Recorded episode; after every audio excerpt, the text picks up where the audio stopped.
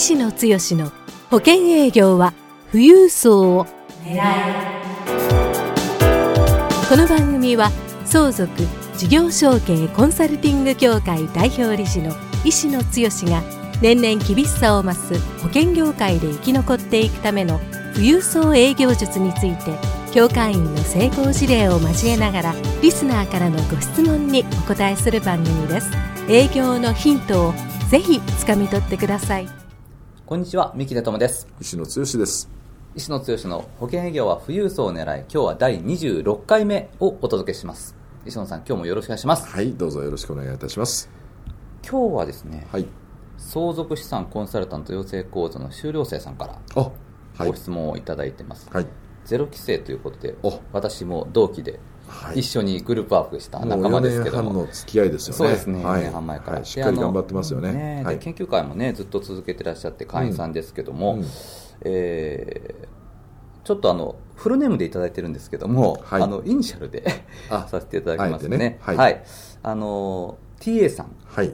からです、はい。えーいただいてます、はい。えーこんにちは。相続ゼロ期 T です、はい。ということで、えーまあこの機会に西野さんの保険営業の富裕層狙いを拝読して自分の行動の見直しをしたいと考えています。はい。引き続きいろいろなお話を聞かせてください。はい。数々の相続相談には乗るようになったのですが、コンサルフィーを頂戴するような形にはなかなかなりません、うんうんうんどうするのが効果的に仕事が進められるでしょうか、はい。というご質問です。はいはい。あのー、T さんもですね、はい。あのまあ、保険のご契約ははいいただいてる、もうねねはいキャリアもももう積んでられますから、うん。一通りのことができるようになったと。ですね、ではい。これ皆さんあの悩みかと思うんですけどコンサルフィーをいただく、うん。あのコンサルタントっていう、はい。あのはい。立ち位置ですね、はい。この辺にどういうふうにすればなれるのかというところなんですけども、はい。はいそこまあかなり本質的なところかといや思うんですが。もう本質的ですけども、うん。一番大事なポイント、はい。まあこれ一言で言うと、はい。まずはやっぱりセルフイメージを変える。メージ変えることでしょうね。うん、あのどうしても保険セールスパーソンというような前提で、うん。えー話を進めていくがゆえに、うん。えー多分相続のご相談事項がどんどん増えてくるとおご相談者の方からあー相談料払わなくていいんですかっていう声がちらほら出てきだして どうしようかな。うん。私も実は偉そうに言って、えーどうでしょう。かれこれ数年10年近く悩みながら、うん。でそれで一定のルールを作って、うん。えーこういう形でいただいてますうん。っていう話。でいただくようになって今は当たり前に、まあ、相続の相談でもお事業承継もしくは経営コンサルでも、はい。えー一定のフィーをいただくような、うん。あー流れをしてますけどもね、はい。はいえーここに一番問題になるっていうかあー、まあ、壁になるのが、うん。先ほど言ったセルフイメージというか、はあのー多分 TA さんも、はい。多くの保険セールスパーソンも、自分があー保険セールスパーソンだっていう前提で保険の契約をもらおうという目的、まあ、これはこれでキャッシュポイントとしてはうん当然我々も今もお生命保険のご契約いただいてますんでね、はいえー大事ではあるんですけども、ここの部分が保険契約をもらういただくう取るみたいなね、うんえーところをお頭の中に中心に据えすぎるとおどうしてもおフィーをいただくっていうことが言いにくくなっちゃう。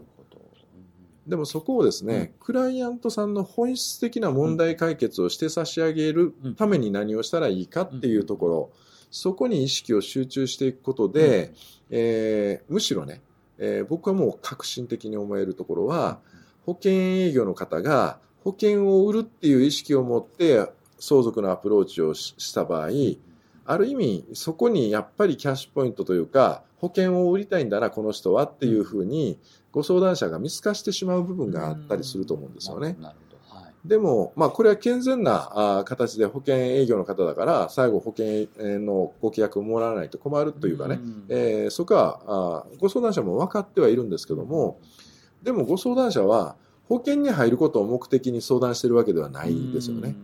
ここの意識のギャップの差が、うん。あ自分の中のなん、えー下心というかですね、うん。そういう部分とか、あにつながってしまって、えーまあ、正面向いて、えーまあ、コンサルフィーうんの話を切り出しにくい。っていうような形。うんまあ、ここはね、一社専属の方は、えー副業ができないとか、うんそういう問題があるので、えーそこの部分をしっかりコンサルをしすることによって、まあ、フィーはあなくて、えーそれを保険でご契約いただくということでいいと思うんですけどね。うん要はもう、あの、シンプルにご相談者は、ここまで問題解決のためにいろんな情報を提供してくれた、相談をしてくれた、うん。あー方向性を導いてくれたっていうことに対して、す本当に素直に、うん。えーフィー、えーお支払いをしたいっていうようなね、お気持ちになってる、可能性が高い。逆に、それにまだ抵抗を感じられるようなお客様であったら、うん。コンサルの流れの中がどうしてもやっぱり保険にえーつながるために、うんえー話が進んでいってるのかなという。ん。でもお私はまあ講座の中でもお常々言うんですけども、はい。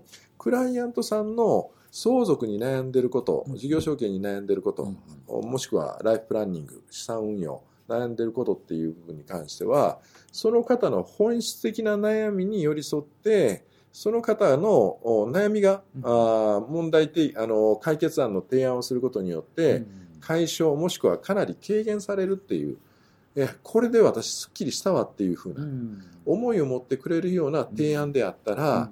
別に物を売られてるっていうような感覚ではなくって、うん。いやそれならもうお TA さんのうん。いうその話の通りぜひさせていただきたいっていうような、これはこれ商品の部分は。うん。でもお重要なあー非常に有益な情報を提供してくくれたものに対しては、本当は別枠でうん。何かお礼をしないでいいんですかっていう、ことになってくると思うんですよね。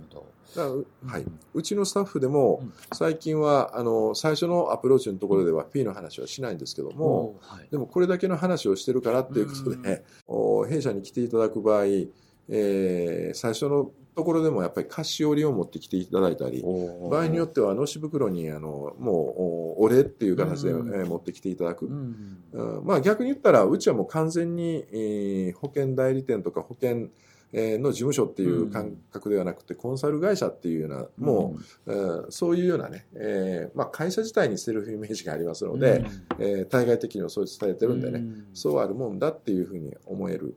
だからあー TA さんも案件を進めていって本当にお客様に満足の高い今あ満足の高い提案をしてないって言ってるわけではないんですけどもね、えーそうなってくるとおクライアントさんの方が当たり前のようにフィーの話が出てくる、こうなるとお自分の中で、えーどういうルールを設けていくのかっていうようなね、えーそこのあー観点でお話まあイメージというかね、うん。ビジネスを考えていかれるといいかなと。うんはい。なるほど。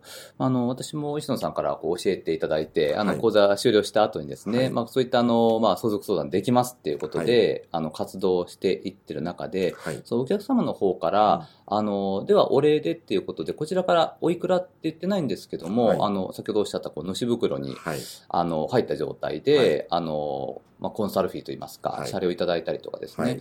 で、あの、まあ、こちらから、あの、でおいくらですって言っていただいたりっていうこともあったんですけども、はい。なかなかその、相談料いくらですとか、はい。コンサルフィーいくらですっていう提示をして、はい。ねその相続相談をするっていうのは、うん。なかなかちょっと難しいっていう方もたくさんいらっしゃると思うんですけども、うん。はい。あの、システムといいますか、はい。なかなかこう、料金表を作るというのも難しいと思うんですけども、うんうんうん。その辺はどういうふうに考えて、はい。何回目の時に、例えば初回にお話をしたらいいのかとか、はい。あの、信頼関係ができてからお話ししたらいいのかとか、はい。その辺をこう教えていただけますですしょうか？。これもあの段階というか、キャリアによってというか、件数やっていく流れの中で、うん。え徐々にこう相場感というかね、うん。えー決めていかれるということでいいのかなと思うんですけども、はい。我々普通の相続の案件、えーうん。特に百貨店さんの外商さんとうん。お話をさせていただいた時の、うん。えー流れでいくと、えー資産総額、まあ、2億以上の方はい。に対しては、えーこのご相談の最終の方向性が見えるまで、うん。面談1回あたりということではなくって、うん。それに対して8万円8万税別。はい。で、えー2億未満の方であればあー5万円とい5万う設定でですね、うん。あのここはなぜそういうふうにしたかっていうのは相続の案件の場合は、やはり、あの、不安に思ってられて、うん。えー会うたんびにフィーを請求されるとなると、うん。やっぱりえー心のバリアが。あーできてくる可能性、うん。特に我々関西の方の人は結構そういうところの、えーお金銭感情というかですね、うん。感覚に、えー長けた方というか、うん。そういう方が多いので、うん。だからそこの部分のだ妥当なポイントというか、うん。かといってこれだけ何回も相談してるにもかかわらず、うん。えーフィーというかお支払いもしなくていいのかなと思うし、なぜ請求しないんだって今度は逆に言ったら そこに対する不信感というか不安感何か裏で結局うん保険なのかっていうような感じにもなるのではい。そういうところから言うとうん。逆に、えー私の感覚から言うと、今の資産うん価格2億円未満、うん。えー5万円。2億円以上8万円ぐらいが、うん。まあ、あのその代わり何回面談をしても、一定の方向に、まあ、方向性が見えるまでうん。大体我々回数をこなしていくと、うんそれが大体3回から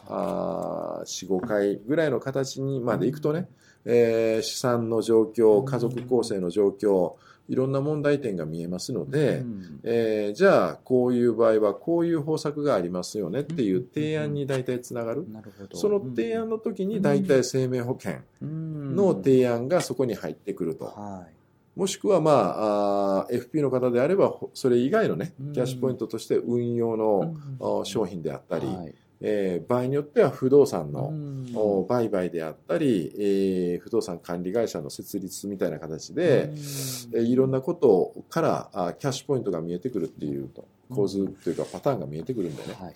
えー逆に、えーそこで、えー実はそっちの方が、うん。えー収益性としては大きい場合が多いですけども、相続の入り口としてはあーまあ何度かのご相談の中で、うんえー払いやすい金額として、うんまあ、5万とかですね、うん。8万。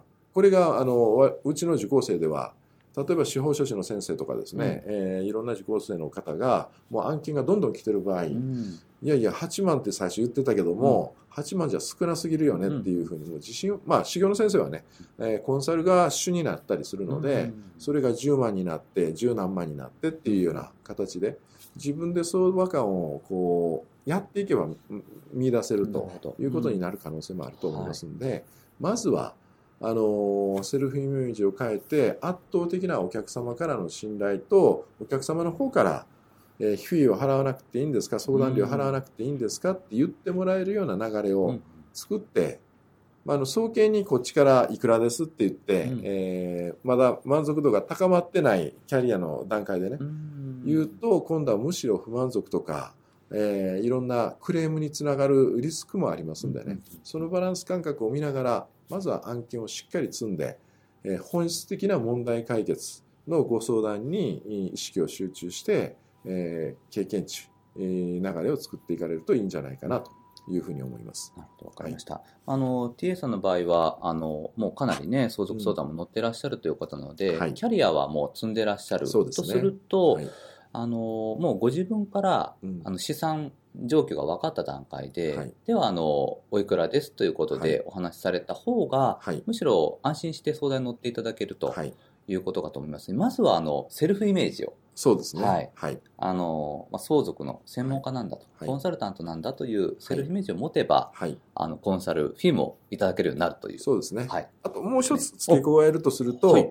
できたらそのフィーをいただくに足る、うーまあ、納品するような資料っていうかね、あ資産一覧表とか、えー簡単なもんではなくって、やっぱりエクセルでちょっとしっかり作ってくれたよねとかですね、そういうようなツールもちゃんとお完備してう、んそれをご提示する。えーそれがあーフィーの代,、まあ、代償になってるんだっていう納得性を持つっていうのも大事ですのなで。えーまあ、資産の一覧もお我々ポートフォリオを組んで円グラフで、えー金融資産と不動産とどうなってるかとかですね、うんそういうノウハウはあのうちの受講生で、えー研究会も一緒に勉強してもらってますので、うんえーうちからあー個別にうん提供させていただいてもいいかなと思いますのでね、えーそういうところから進めていかれるといいかなと、はい思います。はいありがとうございます。それでは、石野剛の保険業は富裕層を狙い、今日は第26回目をお届けしました。石野さん、今日もありがとうございました。はい、どうもありがとうございました。番組からお知らせです。ただいま、石野剛へご質問をお寄せくださった方へ、富裕層の意外な素顔、富裕層の性格から富裕層に好かれるポイントまでをプレゼントしています。http コロンスラッシュスラッシュ souzokujigyou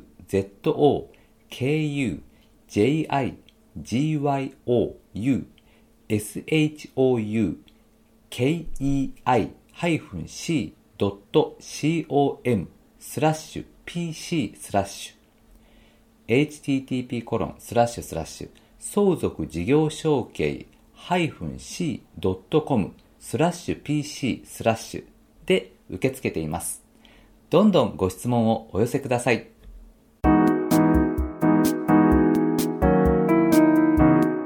今回の番組はいかがでしたか？番組では石野剛への質問をお待ちしております保険営業は富裕層を狙えで検索していただきこの番組のホームページからご質問をお寄せくださいそれでは次回の番組を楽しみにお待ちください。